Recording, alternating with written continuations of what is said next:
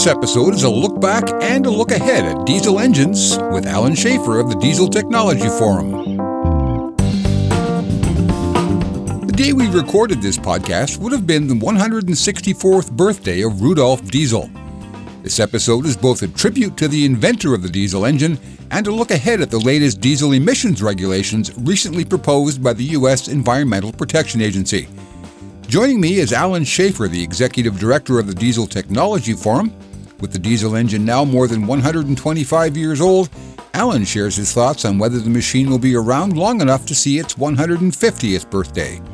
Before we begin, remember to follow and connect with us on social media and subscribe to the Heavy Duty Trucking YouTube channel. This episode is sponsored by Circle K. Get the most savings on every gallon when you fuel with the Circle K Fleet Card. Learn more at circlekfleetcards.com.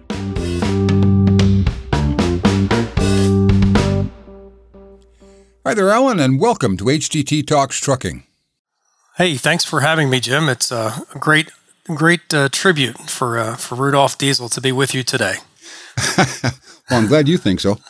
Um, thinking in terms of uh, the development that the diesel engine meant to the Industrial Revolution, uh, where do you think we'd be today without diesel engines? Boy, that's a that's a that's a hard one to, to think about. I think, you know, diesel replaced the steam engine effectively. So we went from something that was maybe 10% thermally efficient when it was uh, at its peak uh, to something today that, at least in commercial truck engines, is, you know, about 50% uh, thermally efficient. So, boy, it's hard to imagine where we'd be without, uh, without the advancements uh, and, and the really the invention that we call diesel today. At the time, was was there a contender to the diesel engine? I don't think gasoline engines were uh, developed yet. Uh, they were coming, but w- would gasoline have done as good a job as diesel over the years? Yeah, I don't think so because really the the the thing that uh, that Rudolf Diesel did so well was to identify uh, the thermodynamic capabilities of compression ignition, right?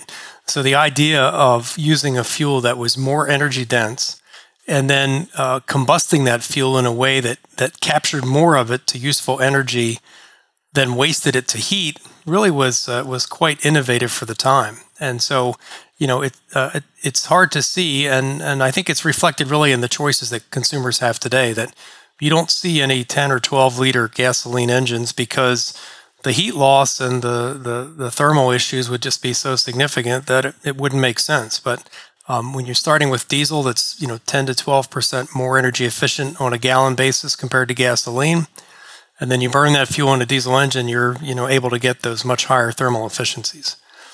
I don't know if it's true, but I've heard that the first engine that he developed actually ran on peanut oil. It is. You know, it's one of the things, the curiosities about Rudolf Diesel, as I've learned more about it over the years. You know, he was really interested in the transfer of heat and sort of got all into that. Did a whole bunch of things. Even did some solar uh, kind of work in his uh, in his early days. Um, but uh, he was he was very uh, mindful of uh, society, and at that time, it was an issue of his technology enabling uh, smaller artisans and smaller businesses to exceed and not to uh, support sort of large industrial complexes. So he was thinking about the role of his engine in society in that context. And you know, today we think of it, um, and he he had a preference for using uh, the vegetable-based oils um, as fuel. So, you know, those are two things uh, that in 1897 that were probably pretty innovative. But today we're looking back and saying, okay, that, that's pretty interesting because today what are we thinking about? We're thinking about using more renewable biofuels and diesel engines. And we're also thinking about the sociological impacts of all these technologies as we try and tackle climate change. So the guy was pretty he was pretty on the ball and thinking ahead in, in the 1800s. yeah, the diesel, the original diesel was the original biofuel engine. It really was. That's pretty cool. Absolutely. And when did diesel fuel as we know it today come along? Well, diesel fuel has been around since the early 1900s in, in sort of the substantial form that we know it of today in sort of a distillate fuel. Um, it, of course, evolved over time and I think took over the trucking industry probably in the in the 60s, sometime uh, 60s, late 60s, early 70s, I think was the tipping point where uh, manufacturers really started to see the advantages of diesel and started to offer those those kinds of options to consumers. So, um, you know, it's had a had a long history, and um, you know, it's uh, uh, it's of course undergone some some change since then, but um, you know, it is uh, it is really recognized around the world as the the global fuel of work, and um, it's going to be with us for quite a good while. Okay, so between uh, the late 1800s, when Rudolf Diesel invented the thing, and the 1960s, as you say, when it sort of took off in trucking, where did that engine find uh, its service? Well, it was really, um, you know, it, its initial um, manifestations were um, used in, in larger activities, such as you know moving moving goods by um, by rail and and sort of looking at marine applications as well, because it was generally big and heavy. You know, we really hadn't had the optimization that that came along with more advanced manufacturing. So um, until those changes took place, it was really limited to some of the bigger uh, kinds of applications. But once folks got really familiar with um, and using some of the advanced metallurgy and sort of engine design, um, that really enabled the diesel technology to be uh, compactly designed and fit into just a myriad of different applications if he were looking down at us today, uh, what do you think he'd think of the progress we've made with his original idea? well, I think he would be in awe, really, of the of the diversity of, of and how far his technology uh, goes across the world, and, and really every corner of of the world in terms of what it's able to do, and you know, from faraway countries that um, you know are still trying to find their way to economic progress and viability. Um, you see diesel engines, you know, providing uh, power for little communities and villages. It's the only uh, source of energy that they have for pumping water or, um, you know, running some uh, electricity from time to time. So you see that, and then you see this heavy industrialization that we have you know, here in the U.S. in a developed country. So I think it'd be pretty amazing to look at that, and and also, you know, he was a very simple person in terms of the focus on heat transfer, and to look back and say, you know, the engine that he started with was achieving, you know, about mid 20s to 30% efficiency. And today, you know, last year, the Department of Energy's program with SuperTruck um, announced that they had broken the 55% brake thermal efficiency barrier. So, you know, really um, nearly doubling his uh, his his invention's performance over that period of time. So, I think those are two things that really uh, make him proud. At that 55% barrier, if folks aren't aware, that that is an absolute huge uh, improvement over where we started. And getting there was not easy, was it? No, no, and it's you know uh, I think the next the next chapter of diesel is going to you know define sort of how much we can leverage those technologies that that get to 55% thermal efficiency. Well, that's provided the regulators don't get in our way. Just a reminder, we're talking with Allen Schaeffer, the Executive Director of the Diesel Technology Forum. We'll be back with more from Allen right after this. Clarience Technologies is a global leader in transportation technology, known for its family of innovative and leading brands. Our best in class capabilities, global scale, and extensive industry insight provide the technologies that keep the world moving forward. To learn more about Clarience Technologies and its family of brands, visit clariencetechnologies.com.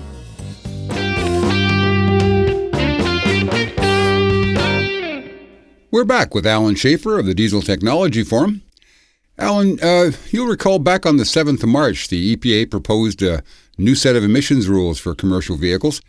This proposal focuses mostly on NOx, uh, and the text of that proposal runs about 1,400 pages.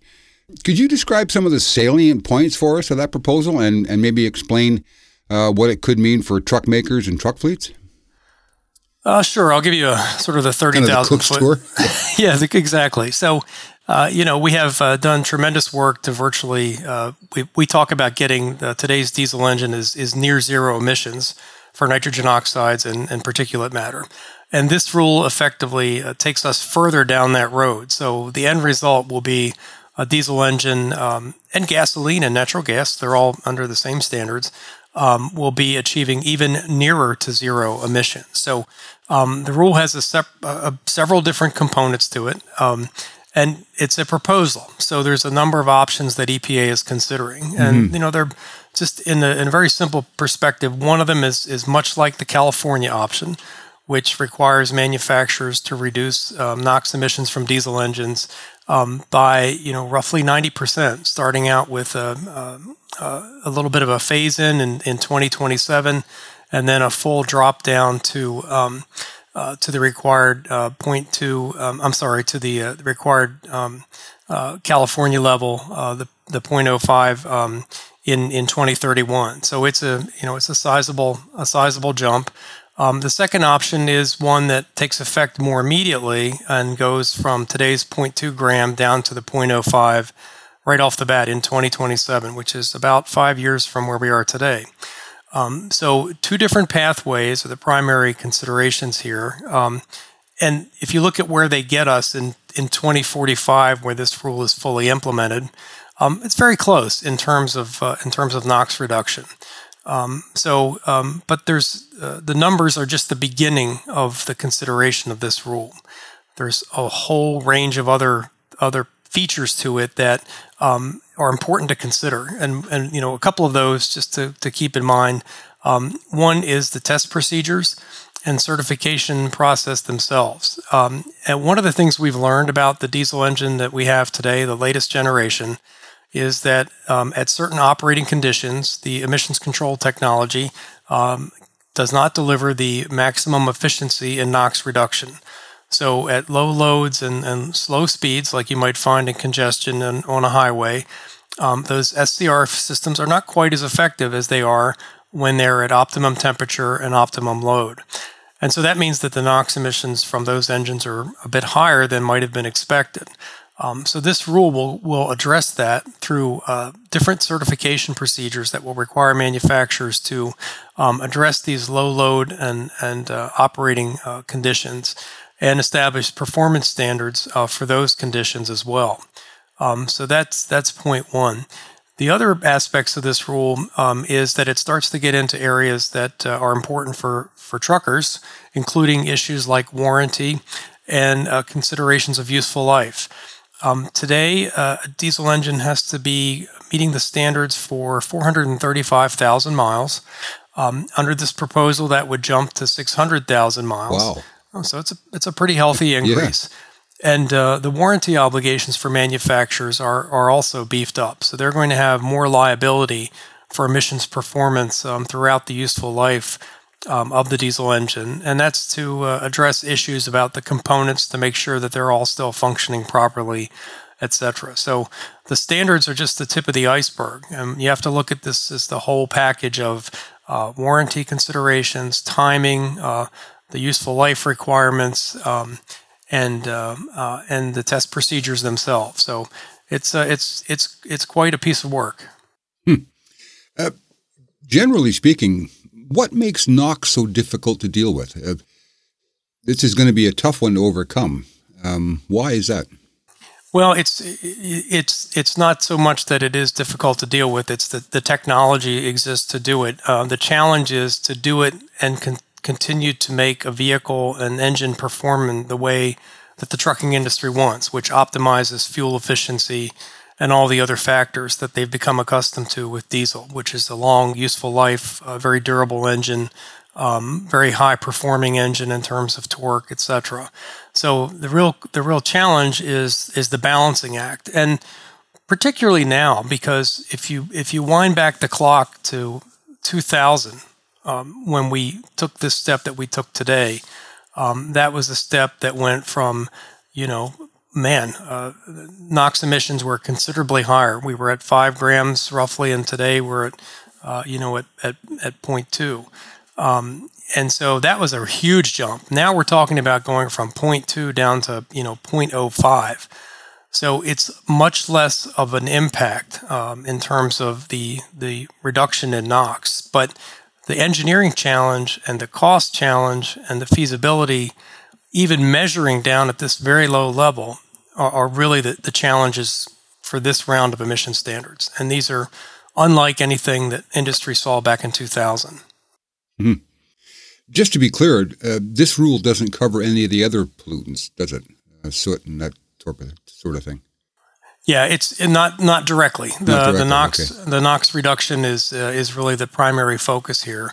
Um, there are other aspects of the rule that get into regulating greenhouse gas emissions. They're going to propose updating uh, some of the phase two uh, greenhouse gas standards for I think 17 of the 33 different categories of heavy duty vehicles, and that includes vocational trucks and some of the larger vehicles as well. And and that that change is in EPA's words, you know, sort of reflects the fact that more zero emission vehicles um, are becoming available. So the opportunity to address the greenhouse gas standards um, uh, is is something the agency feels like it's going to take advantage of while this rulemaking is in process. So it is the principal focus is NOx on this particular rule. Okay. Uh, you mentioned near zero. Uh, that's a term we hear a lot these days, along with zero emissions vehicles. How close to zero are we? Very close, you know, and, and numerically close. We, we have been close since 2011 uh, model year. You know, we're at 0.2, and we're talking about going from that level to a 0.05. Um, and this is a very, um, you know, it's a different kind of step. And um, we say near zero. Um, I mean, ultimately, when we think about these these terms, um, we could compare it to what we say, you know, zero emission vehicles are they truly zero emissions or or are they zero tailpipe emissions? Zero Because tailpipe, yeah. Some emissions may be coming from the generation of the fuel or electricity in that case. Um, in some cases, um, there may not be that. So um, near near zero is really uh, where we are with uh, with diesel these days, and we're we're going to be nearer to zero. However, this rule turns out at the end of this year. Do you think there'll ever be a zero emissions diesel engine? Is that practical? You know, conceivably, um, if you had um, uh, the right fuels and and had some way to maybe capture some carbon along the way, um, the, that would balance out the uh, the combustion process. It's entirely possible. I think some of the work that um, uh, some of the the companies like Achates Power is doing with their opposed piston concept and um, and using some advanced renewable fuels there um, and some other strategies could you know could get uh, could make diesel very very uh, very competitive with um, with some of these uh, uh, electric or other hydrogen based uh, non fossil fuel vehicles. This is a sort of a question that's troubled me for a long time. When you when you talk to the activists uh, and, and the folks that are way out on the fringes, they they insist that diesel should have been gone ten years ago, and they and they can't be gone soon enough for them. We know that, and the industry knows that diesels are going to be around for a long time to come. We don't know how long, but decades we've heard. Um, is there going to come a point, do you think, where the engine makers just say we can't pour any more money into these things, any more R and D and development and technology improvement money, to with a, a sunset at some point in in its lifetime? I think it's very hard to say. I mean, manufacturers are really trying to thread the needle right now between bringing on some of these new technologies like electric and hydrogen and knowing full well that there are many uncertainties down the road with those technologies, um, not the least of which is infrastructure. Um, government incentives and other kinds of funding considerations are, are really critical to get that um, moving uh, towards some kind of uh, momentum and, and ultimate market uh, impact that would make it competitive with diesel. Um, so they're in a they're in a you know a very challenging position, but they do want to continue to serve their customers. And uh, you know, over ninety percent of the trucking industry really is small trucking companies, and you know, we hear a lot about um, uh, investments and uh, uh, uh, testing and demonstrations of alternate fueled vehicles and zero emission vehicles from um, really big name carriers in the industry, and, and those are fantastic. Uh, you know, companies like um, NFI and, and UPS and FedEx, uh, those those guys are doing you know some really excellent work and helping to plow ground for the rest of the industry and and learning about these new fuels and technologies you know, what? by the same token, I mean, this industry is really made up of lots of small businesses. Uh, two, three, four, 20 vehicles and less makes up really the largest uh, portion of the trucking industry per se. So, are these alternatives to diesel going to be right for that sector? Um, and if they are, when is that going to happen? I think it's anyone's guess. And you know, uh, even the policies that are in place now, uh, you're looking at California, which is effectively, you know, uh, mandating that manufacturers sell zero emission vehicles, uh, trucks, uh, in the coming years. Um, even that that rule, as it stands today, still fully contemplates in 2035 that um, 40% of new sales would be zero emission vehicles. Um, so that means 60% of sales are going to be something, you know, could be something else, and that something else is fully contemplated to be diesel.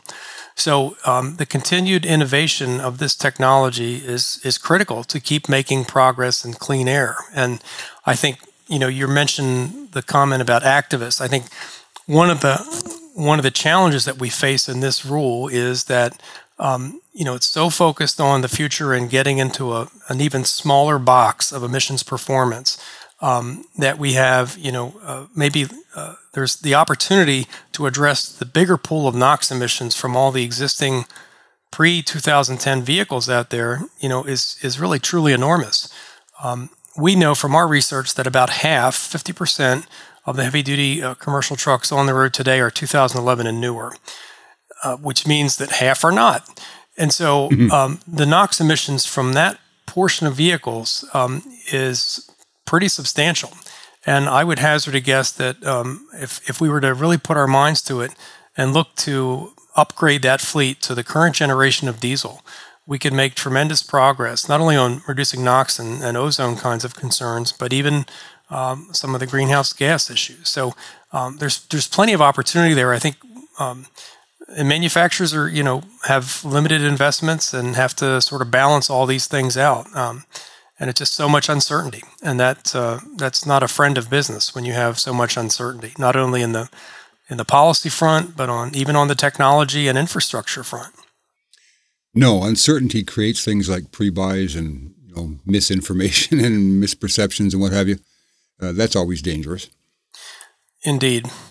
Um, um, I don't want to put you out of your sort of um, sphere of expertise here, but looking at all the other sources of NOx that are around. Uh, what else could we be going after? Uh, not to take the pressure off diesel, but you know certainly to to uh, everybody pitch in and help out with the cause, as it were. Yeah, well, it's um, I mean, it's it's an interesting um, interesting question. I think um, you know part of the uh, part of this administration's activities that are going to address the clean power plan are going to bring in some uh, some some, I should say, returns probably some of the controls and constraints on the electric power industry. Um, that's going to address some uh, some emissions from that perspective. Um, as the as the commercial vehicle sector starts to um, get smaller in terms of its NOx contribution, then there are other sectors out there. Um, you know, the shipping, um, off-road sector start to come in mind um, that also are reliant on diesel engines. So um, they may not be trucking, but they're also uh, still still powered by diesel. So, mm-hmm. um, you know, there are you know plenty of uh, interest in sort of the next next steps for off-road engines and equipment for even tighter standards in California, and that's a process they are actually workshopping as we speak. So, um, there's going to be some addressing of that in other places. So, some of these efforts to reduce NOx from other sources are already underway. Um, and uh, we'll have to see how it how it shakes out. But this is uh, one of the one of the largest pieces, this sector of the transportation community. Okay, uh, before we let you go, um, we had a similar conversation about a year ago talking about the future of the diesel engine. Uh, maybe now you could give me a 2021 update. Uh, where do you think we'll be in 10 or 15 years with this new rules and everything else starts to come together and play for us? Yeah. So I think uh, diesel is going to continue to dominate the, the the lion's share of the trucking industry, particularly the heavy duty long haul. I think uh, you know we're going to definitely see we're seeing it already that there's going to be um, more uh, zero emission vehicles in some of the smaller lighter duty segments and last mile delivery. That's happening, and that's going to I think uh, benefit us all in terms of what that brings to the table. Um, I'm sure that there's going to be some some hydrogen and electrification in the long haul heavy duty segment. Um, how far that gets uh, out in the penetration, I think it's really hard to say. Um, I hope we're using a lot more renewable low carbon fuels as a strategy to address um, greenhouse gas emissions from a much larger population of vehicles than just going after uh, new technology down the road. Um, so, you know, I think uh, we're definitely expecting, you know, diesel is going to continue to play a, a pretty big role here and well out beyond 2035. That's good to hear. I love the smell of diesel. Still do. Always have and still do. We've been talking with Allen Schaeffer. He's the executive director of the Diesel Technology Forum. Allen, thanks for sharing those insights with us and uh, happy birthday to Rudolf. Thank you very much, Jim. Great to be with you. Well, thanks for staying with us right to the end. We've done a few other podcast episodes on the future of diesel engines and the technology engineers are bringing to bear on the emissions requirements. You can check out those while you're still in the mood, and please check out our other video podcasts on YouTube. Just search for HDT Talks Trucking. Remember to follow and connect with us on social media and leave us a rating and a review if you're listening to us on Apple Podcasts. You'll find links to all of our social media pages in the podcast description. HDT Talks Trucking is produced by Bobit Business Media. I'm Jim Park. Thanks for listening.